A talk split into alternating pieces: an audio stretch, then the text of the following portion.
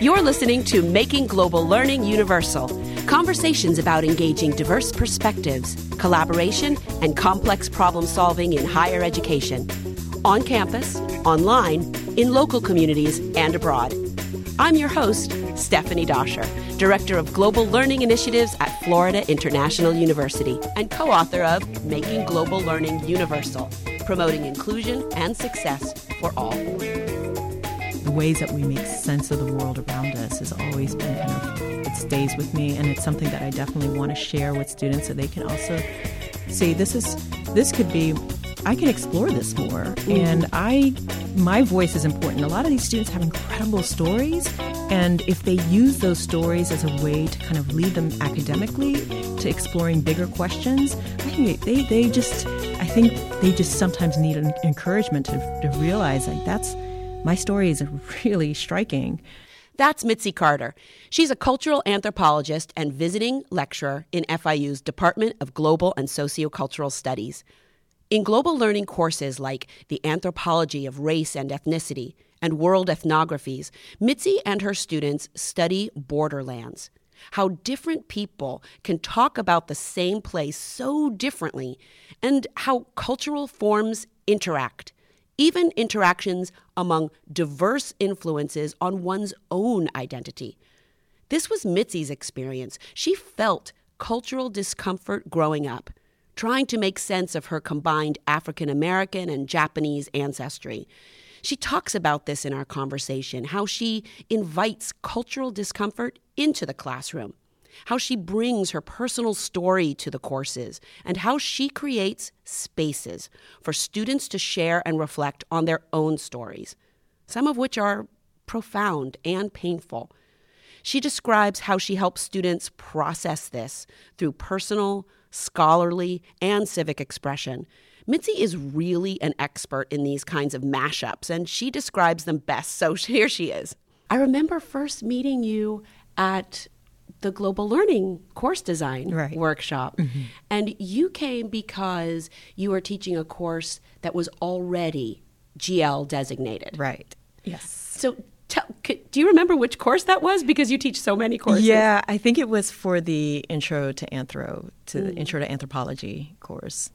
Um, yes, and it was already a GL designated course. So, mm-hmm. and were there any big takeaways from that experience?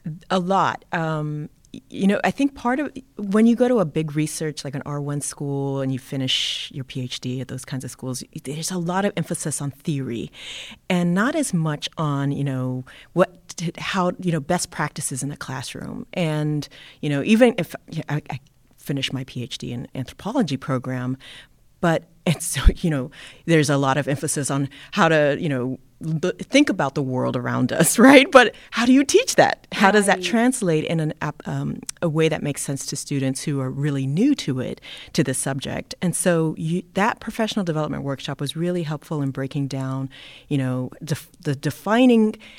Um, these different parts, the com- different components of global learning, and then also the exercises that we we learned were so useful for me to take into the into this these kind of introduction introductory courses. So, for example, the um, the one I still use to this day is the Y chain that you you taught us about. And I love that. I when I talk about arranged marriages in India, I talk about you know I put the main question up: Why do women, many women in in India today, still prefer you know these arranged marriages over you know what is quote unquote called a love match. And so then they work together um, using the article that we read and then the documentary we watched, and then they, they do this Y chain, and it always works. And so it always generates a lot of discussion. So that was incredibly helpful for me. Oh, wow. I'm definitely going to link to that in the show notes. And see, that's why I said it's so great for us to be able to reminisce because I actually haven't used the Y chain. Mm-hmm in a while in a oh, workshop. Yeah. And so I'm going to bring that back. Oh, you should. I love it. and I'll definitely uh, link to it in the show notes.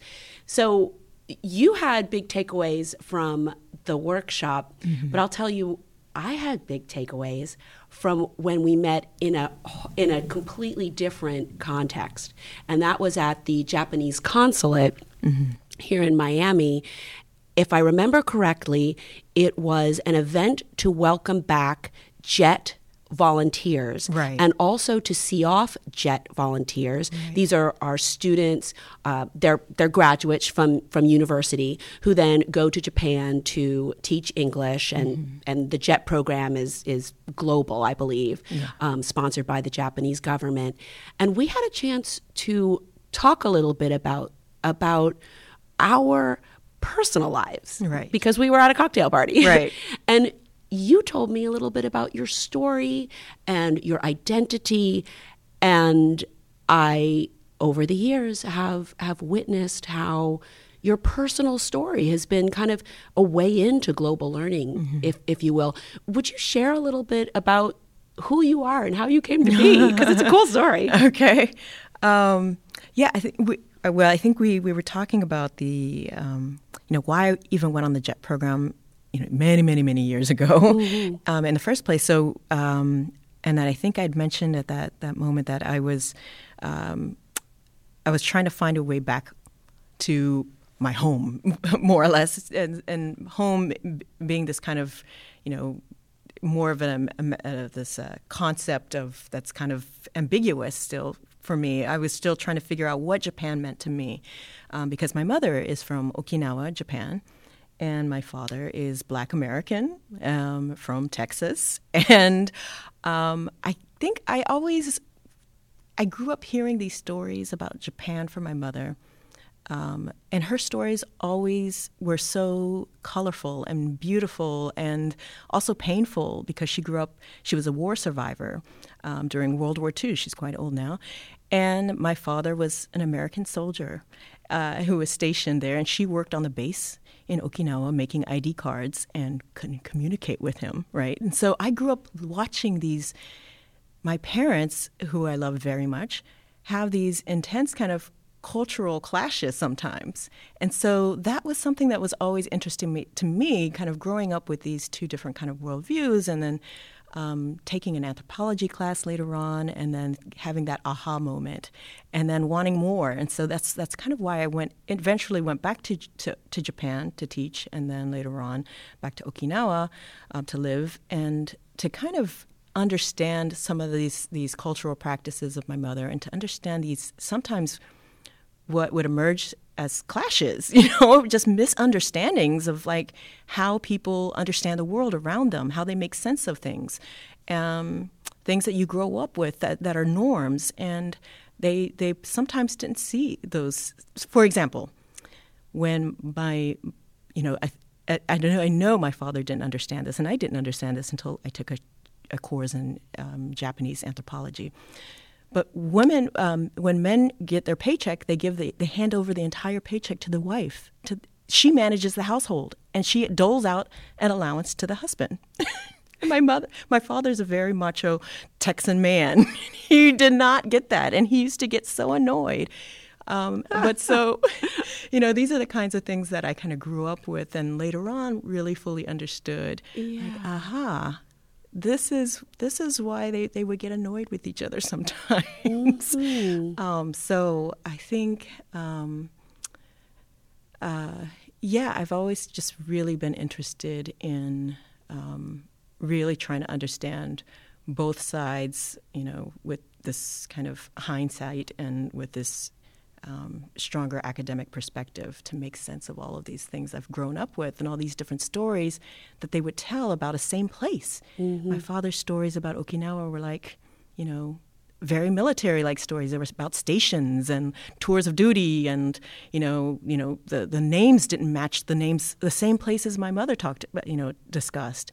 And so there was this you know, this very different sensibility of the same place. And so I was always interested in these kinds of borderlands of like how you could talk about the same place so differently. Oh, that's so interesting. So, when we think about um, how we define the approach to global learning as um, diverse people mm-hmm. collaboratively analyzing and addressing complex problems that mm-hmm. transcend borders. So, Right. so here I hear you talking about um, diversity even within you, mm-hmm.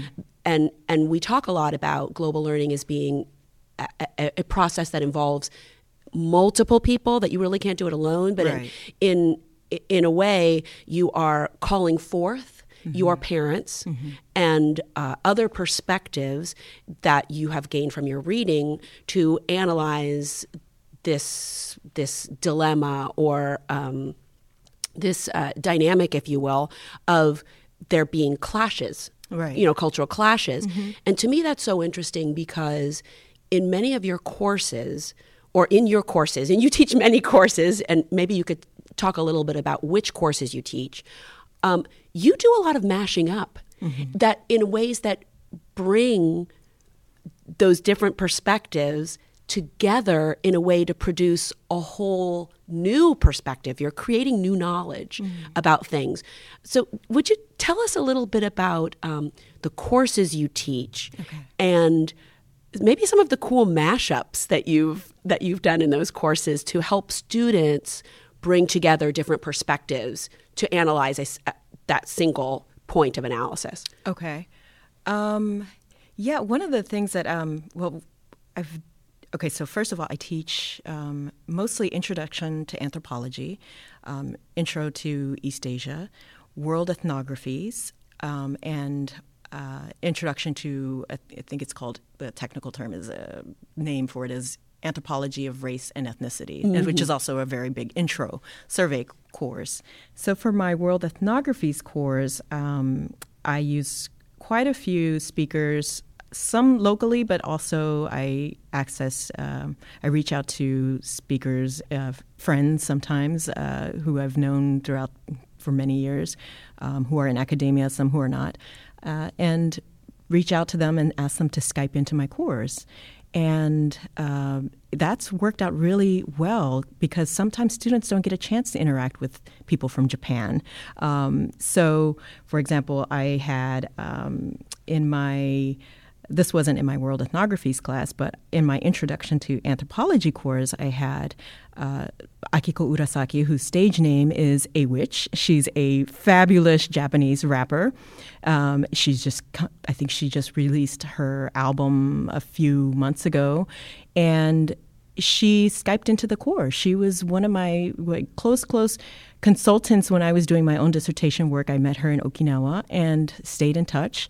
And so she was so grateful to, to be asked to, to kind of talk about her music and what it means to use this kind of black urban cultural form in a place like Okinawa and, you know, how she was thinking about Tupac and his lyrics and how she could kind of translate that culturally to what was happening there. And so the students really loved that. And she was actually here for Art Basel and was performing a few years ago and she she came and she surprised the students and gave them a final exam. She handed out the finals. and so it was really um, and she's she skyped in several times. Uh, We've had other speakers like Baye McNeil, who's a writer for the Japan Times, and he's uh, he's been writing a lot about uh, blackface in Japan and what it means.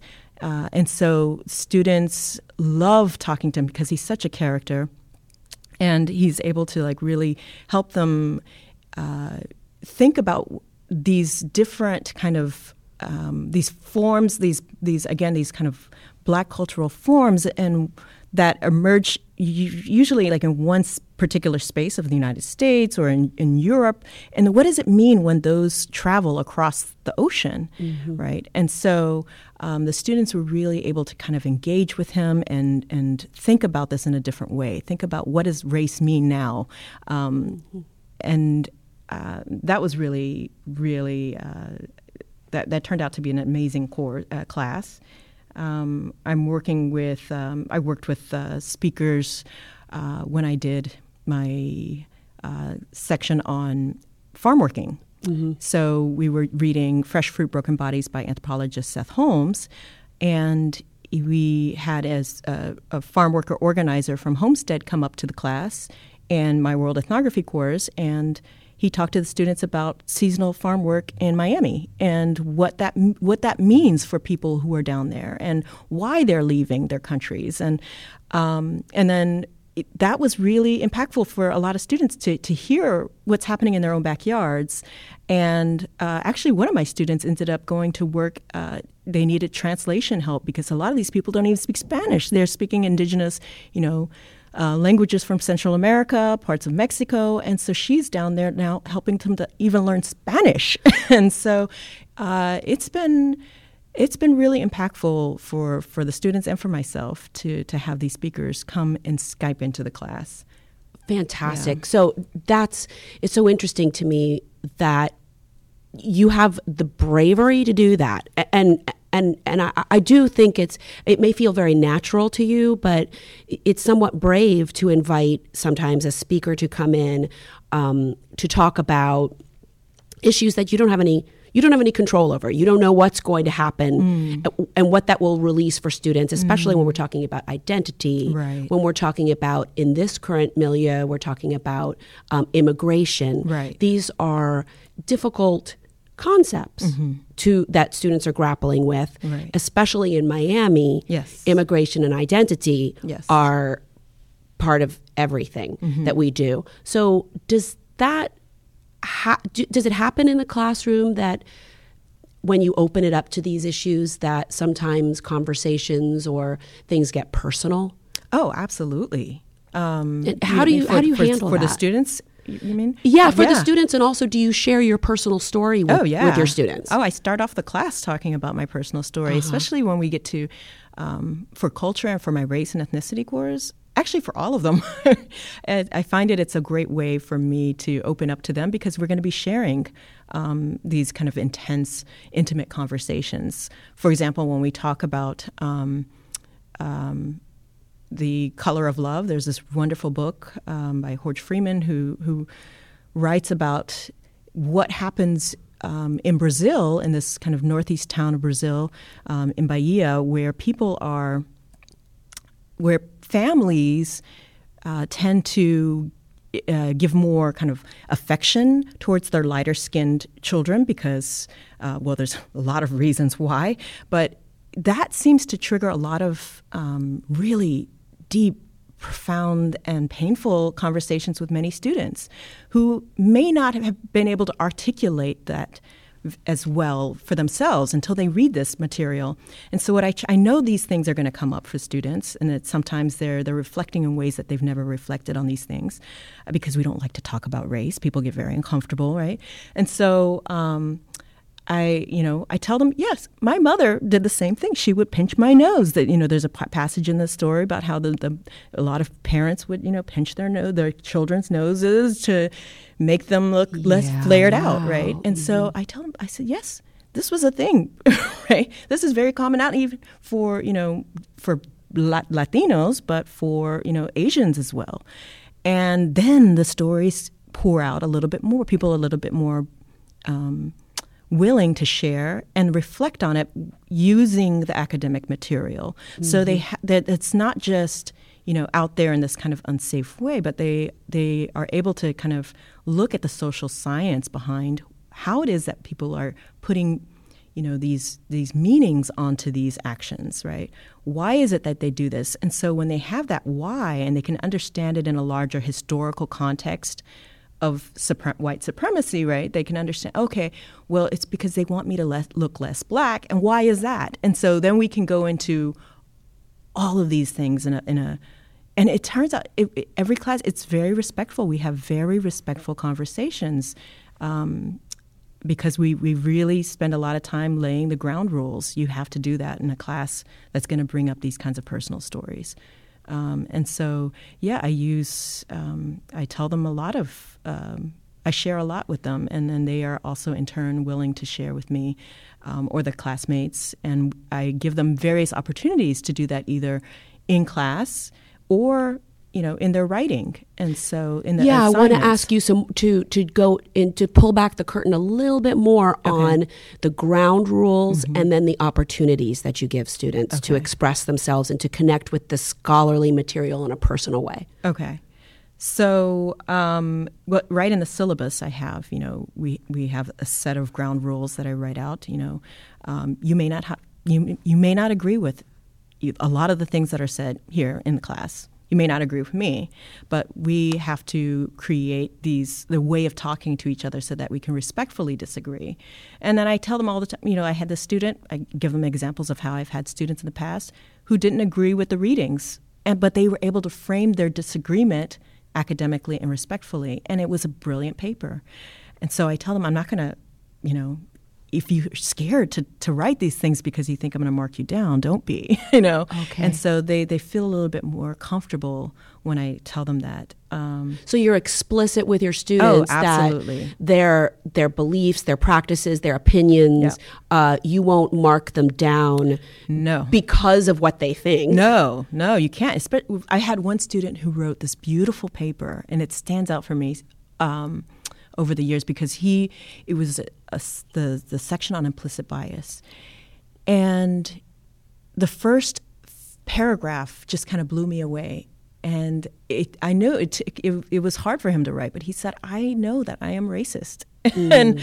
I was like, "Wow!" And I know, and he he wrote me because I knew he was nervous, because and he was explaining why he was raised the way he was raised, and um, and he was nervous because he wrote me. He's like, I, I need to talk to you in office hours, and you know, I hope you're not upset. And I'm like, No, I'm not. I'm not at all. I think it was it was such a good paper because of the way he used the material in the class to describe his own kind of biases and you know the values and the traditions and the stories that he was raised with, and was able to analyze those. Um, and the fact that he was working towards how to change that was it was just brilliant. And I can imagine that you open the door for that kind of analysis and that kind of self reflection and, and perspective consciousness because you said, I'm not going to grade you on what you think, but more on how you think, the process that you use to tie the personal to the scholarly. Um, so that's fantastic. That's I think that's an important point.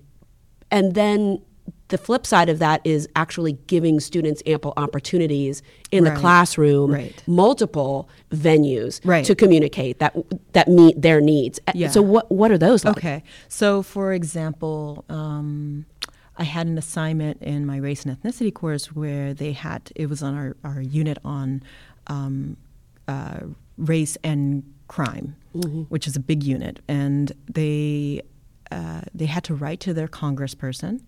They f- to find out who it was. A lot of the students don't know at all. So they had to find out who their congressperson was, write, research what their stance was on, you know, ver- I had a list of things that they had to research. And then they had this chance then to say whether they agreed with them or didn't. But in, bo- in, in both cases, they had to use the academic material to say why they agreed with them or why they didn't. And so it, gave this, it gives them this chance like, okay, well, maybe I didn't agree with the readings, but here's my chance where I can kind of couch my disagreement with in this way academically right? And so it gives them that outlet right? It doesn't have to be my way right?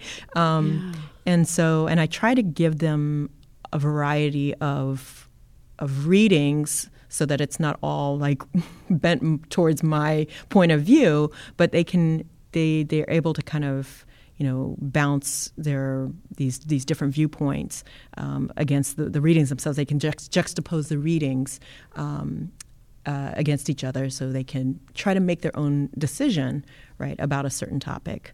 Um, and i find that when you do that students are much more um, they, they kind of come to um, really incredible conclusions about anthropology and how the world works on their own. And um, in, a, in not a forceful not such a top down way right Right, you're placing before students conflicting or apparently conflicting ideas and inviting them to make those connections. Mm-hmm. Right, So right. connect what your your congressperson is thinking about this to how you think about it and also Right. how the scholarship connect Yes. uh, these two very contracting contrasting points of view about this topic these two authors are Right. are putting Mm-hmm. um, down. And then do you also offer students personal reflection? I think you said that you offer students opportunities to do some personal self reflection.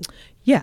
So um, they they have lots of chances to do that in, ver- in various ways. So, like in my um, actually, I learned this activity from Sarah Mahler, who was amazing. She is.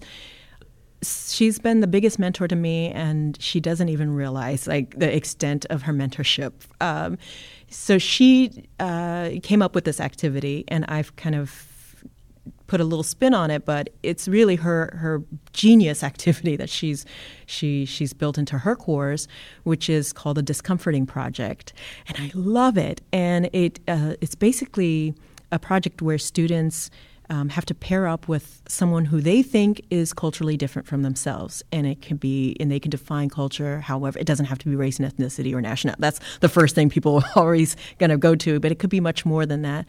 And then they will um, take that person on an activity. Usually, a lot of students go to their parents' house and they have dinner with their families together, and it's beautiful. And and then vice versa, they they have to change off. And in that paper that they write up, they have this chance to describe that experience, you know, think about it anthropologically, but then reflect on it personally. Like, what did it mean to you?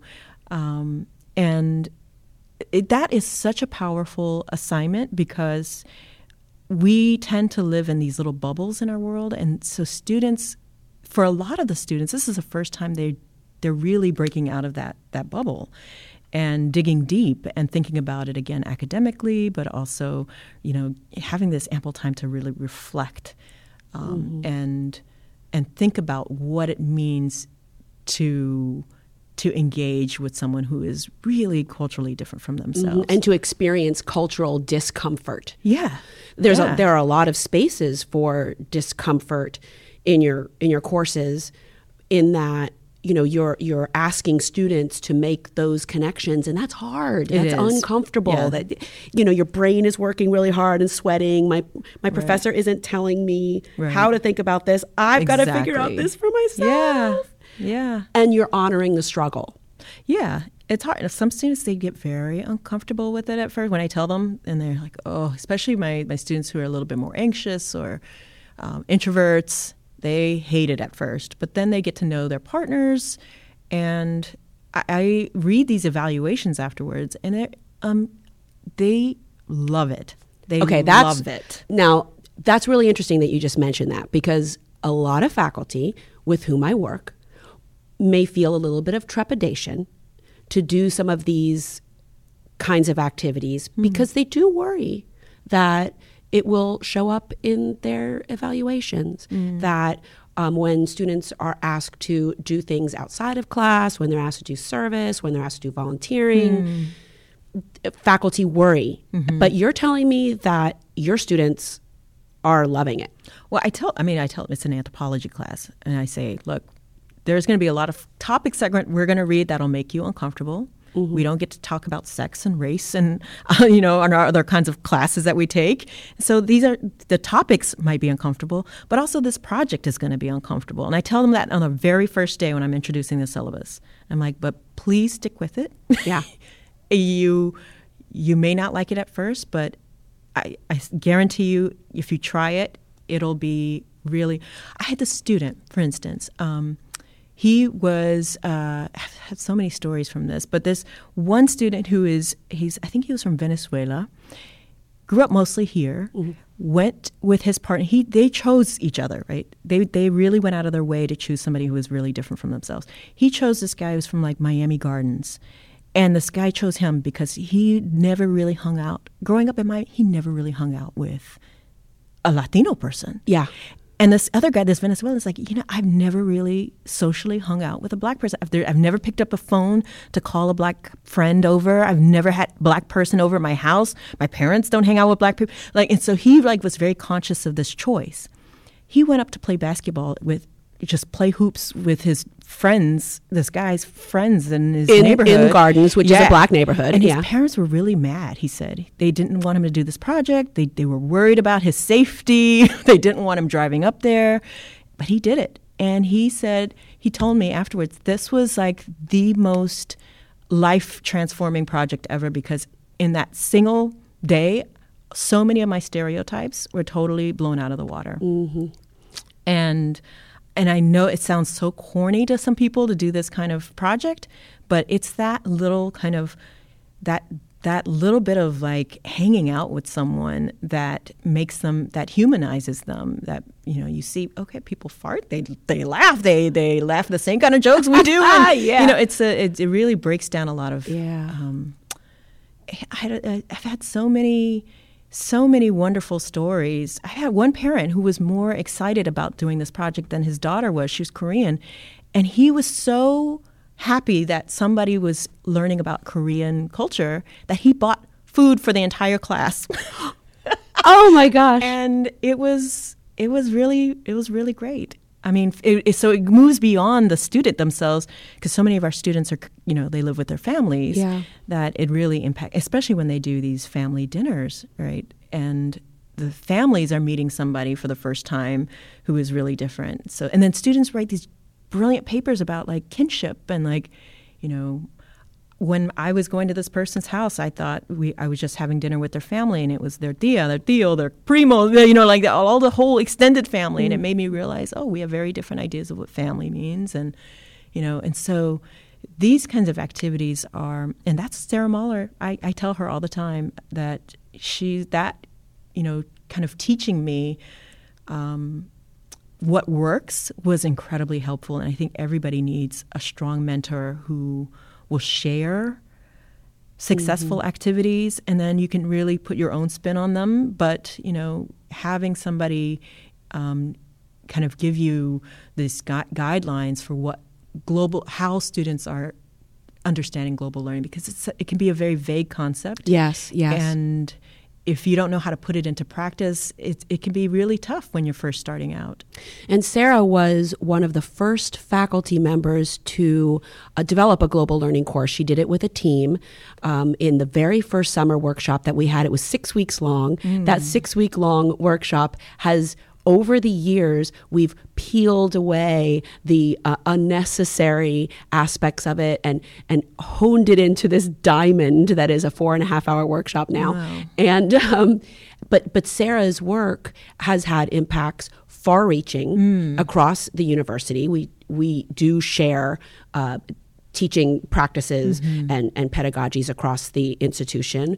Um, I'll definitely link in the show notes to some to her book, to um, a, a video that she did for us on um, how to have students create wikis. oh yeah Yeah, that's a very powerful um, collaborative activity that students do. And also, I'm thinking about how Sarah pushed the envelope in terms of giving credit for discomfort.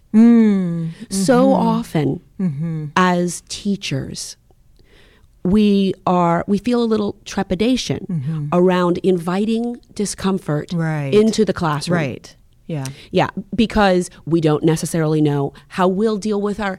Well, we don't want to feel uncomfortable. Right. That's a terrible feeling to walk into a classroom unprepared or students aren't responding. Right. Our own discomfort is something that we avoid. Right, right. And then there's inviting students' discomfort. How do we uh, choreograph or orchestrate uh, these difficult dialogs in our classroom? So, discomfort amongst our students. Mm-hmm. Right. And discomfort within a student can become uh, a, a negative thing if Yes. it's if it comes out in those in those teaching uh, reviews. Yes. So what you're talking about is uh, inviting discomfort into Right. the classroom, setting ground rules around it, making it safe to be uncomfortable, and then also giving students credit for mm-hmm. for discomfort.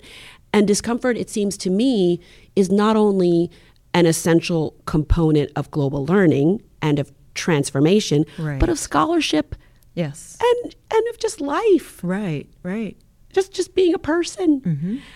And the other thing I'm hearing you talk about are the far-reaching kind of unintended positive consequences mm-hmm. of inviting personal connections with with scholarship. And one of the things that I hear about you all, all the time, Mitzi, I hear from you, I hear from your students, I hear around, is that, you know, these mashups that you're doing in the classroom with content and with speakers, they're causing students to come to you with ideas for mashups. Yeah. So So tell me a little bit about ideas for pedagogy and course design that may have come from your students because Mm-hmm. you seem to to invite that and be open to it.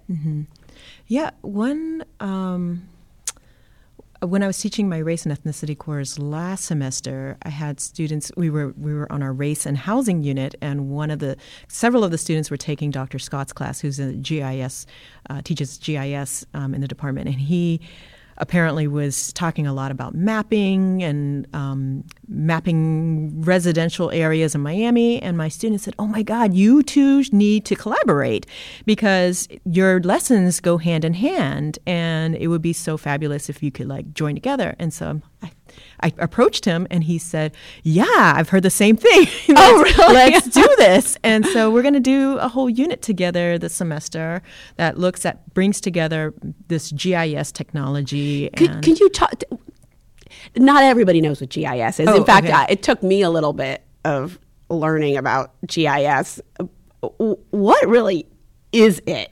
I will be learning along with my students because I, but it's a, it's uh it's he uses um, these kind of special maps to really kind of uh, zoom in on certain um, geographic spaces and um, is able to kind of use that technology to look at changes over time, and so we'll be able to kind of map out what areas, you know, using census data, look at what areas um, have um, have remained kind of static racially or ethnically, and then look at, you know, we can map on top of that, you know, maybe um, what kind of laws were in place, what kind of laws that were in place, uh, like let's say in 1980s versus 1945, and see okay who is allowed to get these kind of home loans at this time, and then what happens when these laws change, and did this neighborhood change because of that? What happens with re, um, you know certain kind of what is it called incorporations uh, when neighborhoods incorporate? Yeah, and then yeah. yeah, what what happens when new freeways are built?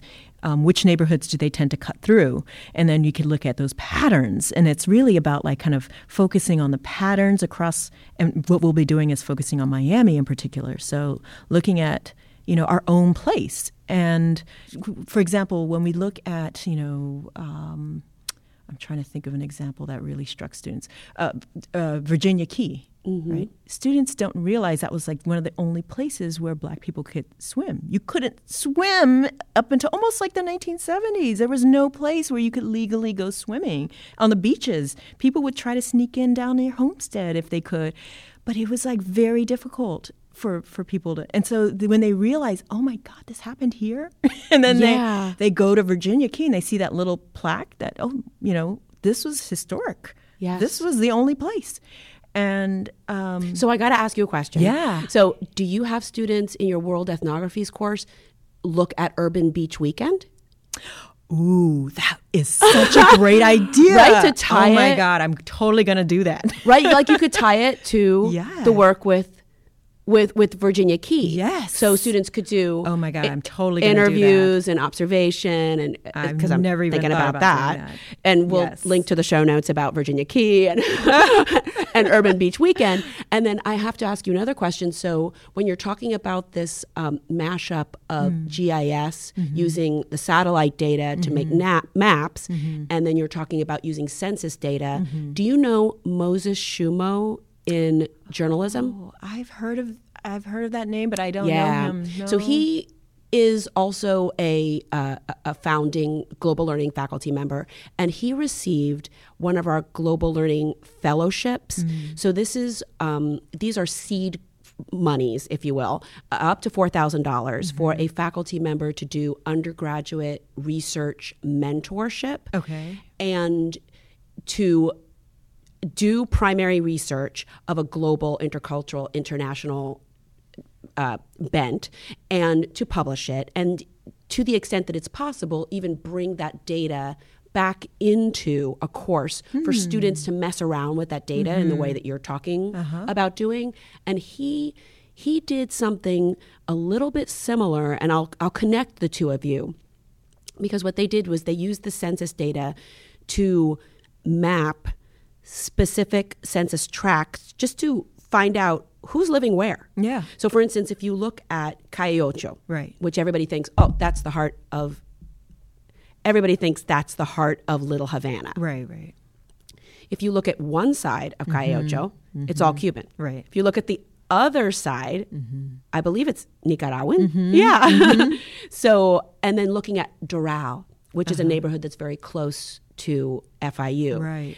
And we think, oh, well, this whole area is also very Cuban. We think of Miami as very Cuban. Right, right. Well, there's so there's so many Venezuelan neighborhoods, but then there are also Jamaican, Bahamian, Yes. little little neighborhoods, right. little pockets. Yeah. And local people will look at that data and say, "Oh yeah, I know because that restaurant has Uh-huh. those colors on the outside which align with the Jamaican flag." Right. And that restaurant across the street has colors that align with the Nicaraguan flag. Uh-huh. Right. so so this work is interesting Mm-hmm. that you're doing the, the work in anthropology and we have someone in journalism doing the work doing similar work in another discipline Mm-hmm. because he also applies it to um, periodistas, which are little newspapers yeah.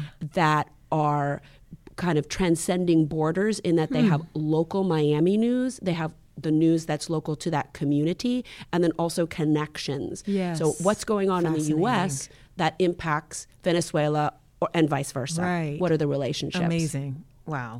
So I just wanted you to know about this. And I guess the folks that are listening to this podcast are hearing how we work in global learning, you know, why I exist, which is to help to make these connections. Yeah. Uh, but research mentorship, that's another connection that you've got.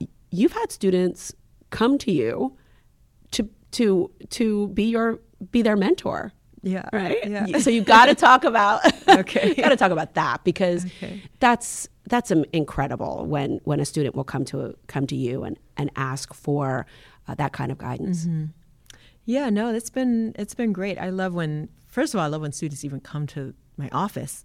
you know, and I think our this is changing for a lot of professors. You get a lot more emails and people actually coming in person, but when they come in person, I love it cuz then you you can engage with them in a different way. I can show them books on my bookshelf and say, "Look, you need to read this." And but I, I have students who've come over to me and um, um, one student who was working on her master's um, in her master's thesis, and she wanted me to, to mentor her in um, her project on Black Koreans. She was really into K-pop and really was interested in this um, kind of um, popularization of, of of black music in Korea and black hip hop in Korea and or now like it's it's actually their own hybrid form of hip hop but um, and so she knew that about my work on on blackness in Japan and so she said well can you help me think through these issues for my project?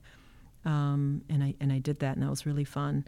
Um, and I learned a lot from reading her stuff uh, but the um, right now I've got a student who is like one of the cur- curators at the Museum of Sex. And she Yeah. was yeah, which I didn't even know there was this Museum of Sex here in Miami. But she's an amazing, brilliant student. She was in my my for my intro to anthro course. And she said, "Hey, I want to work with you on, you know, thinking, uh, doing an independent study, kind of thinking through these questions about like the evolution of sex and sexuality, and um, you know, because that's the work that I do, and I want to think about it anthropologically. And so I'm so excited because I'm reading all this stuff that I haven't, I haven't read all of the the material that she's proposed, um, and I'm going to help her to put together an annotated bibliography and. Um, yeah, that's that's been really it's been really fun actually working with students with undergrads because they come from they have such you know they have their own passions and then they they bring material that I've never come across and so and I just kind of help guide them.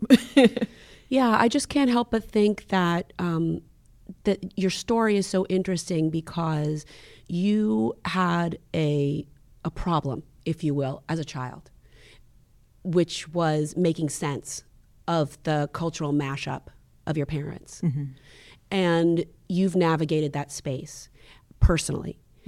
And then you've allowed yourself to be vulnerable and share your story and model what it can be like to make sense of a complex racial and cultural identity, mm-hmm. which so many of our students have and mm-hmm. will only become more so, hopefully, as our nation becomes more uh, more diverse. Mm-hmm. And you've brought scholarship, you know, into that space, and that opens students up to sharing not only making making sense of these things for themselves and engaging with the scholarship, but creating new knowledge hmm. that we need in the world. And, and, and that's really the essence of what global learning is all about.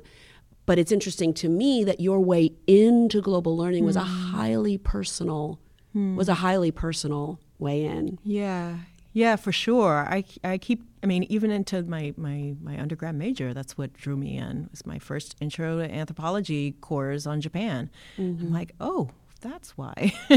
but I mean, it's it that story is always kind of that kind of yearning for learning about these kinds of the ways that we make sense of the world around us has always been kind of it stays with me and it's something that I definitely want to share with students so they can also see this is this could be I can explore this more and I my voice is important. A lot of these students have incredible stories, and if they use those stories as a way to kind of lead them academically to exploring bigger questions, I think they, they just I think they just sometimes need an encouragement to, to realize like that's my story is really striking.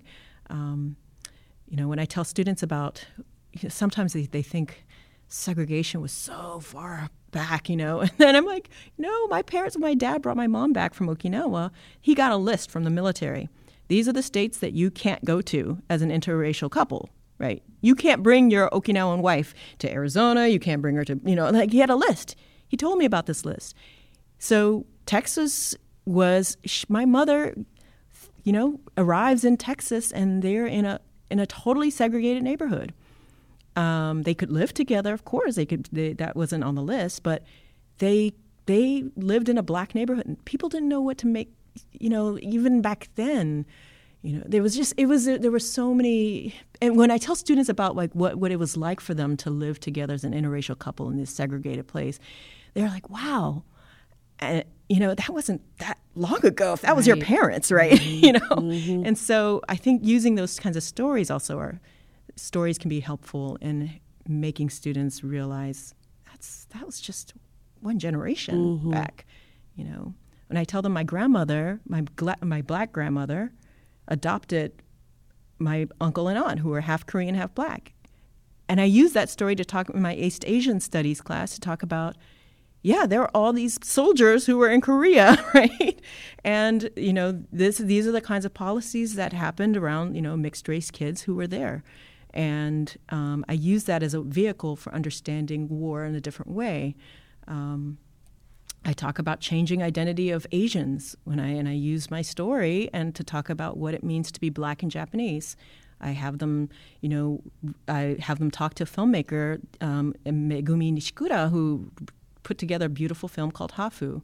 Uh, we sit on a board together, the HAPA Japan um, executive board. So she um, and uh, her film is really one of these kind of helpful ways for students to understand. Okay, Asia is changing, right? Yes. It's not this totally homogenous place that people immediately say when they talk about Asia, right? It's homogenous. It's a very ch- it's a dynamic place. The world is a dynamic place, and so I try to use these stories as a way again to kind of frame what global learning can be about, and um, And it's very important to uh, to note that these kinds of topics that you're bringing up about identity and um, i i how they shape the world around us, what's possible, where you can live, what kinds of jobs you can have, uh, where you can go to school. Right. These apply not just to the social sciences, but to the humanities and the sciences, especially in the STEM Yes. fields. So, mm. uh, you know, in our in our university, we have a new program, Succeed, and we all we also have programs in modern languages that are focused on who gets to learn this stuff, who is comfortable in the classroom, mm. who are we reaching out to, who are which perspectives are we not inviting into the classroom, Right. and and we are all the poorer for it, right? Mm. So so it, it's very important that the, our students make these connections. Mm-hmm. This is why we haven't put the brakes on global learning in terms of the number of courses that can get the designation mm. and why we did not choose as a university to say, well, all students will just take this world ethnographies course. Right. And then we'll be done with it mm-hmm. because so many science majors, engineering majors, biology majors, uh, physics, chemistry, math majors, um, our, our students that are going into the health professions, they may just take world ethnographies or intro to anthropology or intro to East Asia just to fulfill that global learning right. credit. Mm-hmm. But in so doing, they're having the opportunity to get these experiences to um, to to this perspective consciousness to build their understanding of of how race, gender, ethnicity, sexuality, all these different aspects of our identity shape the world around us mm-hmm. and what mm-hmm. we think we're capable yeah, of doing. Absolutely. And we want yeah. those our students to make those connections to their major, whatever right. their major is. Yes. So I don't care if if yeah. that's just the one social science class that a science major takes in their right. whole career. Yeah. It's it's it's it could actually help with their persistence and their success yep. in their personal and professional lives. Yep. That's that's one of the things that I, I learned um, from Sarah Mahler's blog. She writes on um, how to teach a big intro to anthro class yeah. to a bunch of non-anthro majors, and right. it was so helpful for me to to kind of to throw out the textbook. Um, I mean, I still use a textbook, but I I use it kind of um, as just a foundation. That's I am really more interested in how am I going to make this applicable to their own majors to their future career in international trade or their future career as a criminologist, right? And so, and the, and her blog was really helping helped me to kind of think about how to get rid of that that jargony part of anthropology, which can be you know nobody nobody cares about you know a lot of those things that we tend to teach about. Like if we go straight with all due textbook, respect to the anthropologist. I know i know. And i know a lot of people will probably be upset that you know you don't teach everything that clifford geertz wrote about. Or you know i i am more interested like and i, and I and I, this is why i'm so thankful for sarah mahler because she left me so much information to kind of help me shape the cores which is to think about how what are the tools that anthropology is is really you know can can that can be used can be applicable to their to their lives. What what are those important tools in our field that we could really help students develop? And so when i approached it that way instead of you know what are the theories? What mm-hmm. are the you know what are the the who are the you know what's the the genealogy of our of our anthropology you know the, the big anthropologists? If and then just kind of thinking again around you know, this, these tools of how to analyze discomfort, how it is that we come to to find comfort in the first place around people who are like us, how that can be used, you know, as a way to divide people. If we we're really conscious of those things, then that's what's really important that they get out of our class, right? Yeah. And not not the the Clifford Geertz said this and right. you know. I, so you are you have to be um, if you're teaching a global learning course, especially at the introductory level, yeah. what what I hear you saying is you've really got to do a couple of things. One, you have to be a systems thinker. You have to think, you know, how can the student apply this knowledge in the different system in the complex system of their life, right. like to different professions, to to their personal life, to their civic life. Right. Mm-hmm. And then you also need to dial it back yeah. to your own personal story to the very beginning what lit your fire right yeah right because sure. as academics it is our it's our bread and butter to become super super specialized mm-hmm. and to carve out and protect to build a wall Oh, around yeah. if you will Mm-hmm. um, our area of expertise Mm-hmm.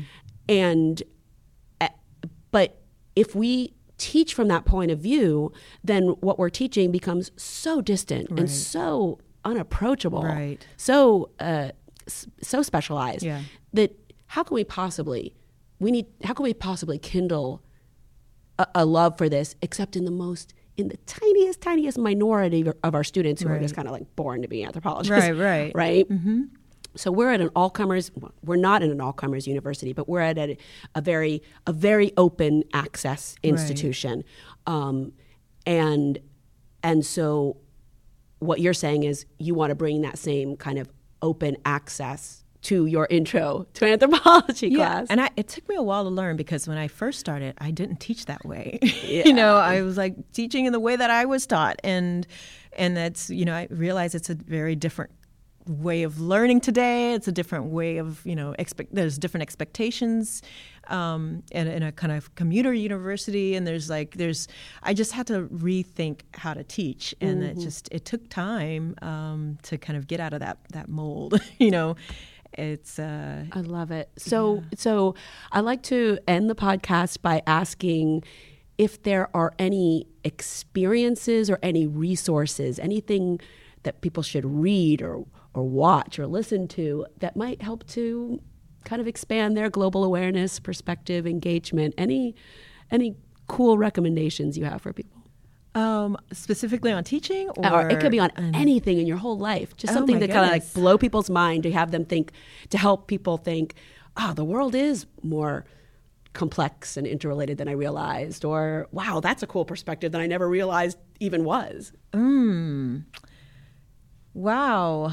Let's see. You've you've mentioned I, a few things so yeah. You know what book that I'm I'm really I love for, for my, I love for my students is um, this it's a it's an anthropology book, but it it reads so you know it, it's it's a very easy read. It's mm. kind of jargon free and um, but it's a great way to kind of think about what we do as anthropologists. It's called How to Think Like an Anthropologist by Matthew Engelke, and it's a it's a cheap little paperback book, and my students love it, and I um, I it, I think it's a you know for people who are interested generally in anthropology, it's a good one.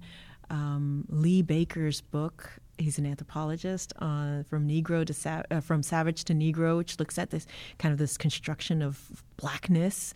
It's something that people don't tend to think about, like how is race, but not only how race, but how the an- the disciplines of academia kind of shape these, fuel these ideas, which then fueled policy. And I think that might be a particularly good reading for our colleagues across disciplines. Yeah. Working for sure with students yeah. of color. Yeah, my students um, recommend this book as well um, and think it would be helpful for some of their, their own instructors um, just to have that in their back pocket when they are shaping their syllabus, for instance. Um, and to become more comfortable perhaps with the discomfort yes, that yeah. more empathetic with the discomfort that students might be feeling yeah. inside the classroom outside of the classroom and also maybe even more comfortable with the discomfort of having discussions about race yeah even in the science classroom and i think that would be a really helpful book to become more empathetic with the discomfort that our students might be feeling mm. in our classroom mm-hmm. as well as our own discomfort perhaps talking about issues of race um, that might be impacting the study of of whatever topic right. that we're having uh, on the table in the classroom, or even the kinds of current events that might be influencing yeah. how we teach, when we teach, who we're yeah. teaching, how students are learning. You know, actually, another one that just came to mind, I'm sorry, is um, The Spirit Catches You and You Fall Down. I know it's an older book, um, but it's, and there, there's some critiques about it, but there's, it's a really wonderful book for for students, not just in in who are taking a social science course, but for medical students. So um, I was asked to teach a class in the medical school here at FIU on cross cultural communication and looking at like things like body language and how medical students can even approach this idea of what is culture, and so and how they can bring it into their own work. And so um, and I, and I raised you know I talked about this book and. Um, I think they were really, I think some of them asked me after I gave that talk, you know, can you tell me who wrote this? And I want to read this book because that book was so impactful. It was an ethnography really about, you know, different ways of understanding health, disease, illness, and healing from these two different perspectives of, of these Californian doctors and this Hmong family from Laos and how now they have new policies where they bring in shamans into these hospitals. And so that book was so impactful. I know one of my students who read it in my world ethnography class really thought that was such a incredible book that he ended up going. He's, he's he was like a he's a motorcyclist. He went to Laos um, last summer and he rode on this the how I forget the name of this very famous motorcycle loop and he met a lot of Hmong people on his trip. It was actually in Vietnam, and he said, "Oh my God! I've, because I read this book, I knew like a little bit about their history, and that that trip was so much more impactful to me. And now he's he's telling the students the other he's in my other class now this year about." Um, this GoFundMe project from one of the student, the this Hmong person he met on this trip, and I mean, like it's those kinds of books are so powerful. It can be really life transformative, and in small ways, and sometimes big ways. But um, they cross they cross disciplines. You don't have to be an anthropologist to read ethnography. Mitzi, you are the queen of mashups. and I thank you so much for pulling back the curtain on how you make them, why you make them, and some examples of them. I think they're just going to be so inspirational oh, for so many you. people. Thank you for having me. Sure thing. Thanks for listening to this episode of Making Global Learning Universal. This podcast is brought to you by FIU's Office of Global Learning Initiatives, Media Technology Services, and our Disability Resource Center. You can find all our episodes, show notes, transcripts, and discussion guides on our webpage, globallearningpodcast.fiu.edu. And if this episode was meaningful to you, please share it with colleagues, friends, and students. You can even give it a rating on iTunes. Thanks again for tuning in and for all you do to make global learning universal.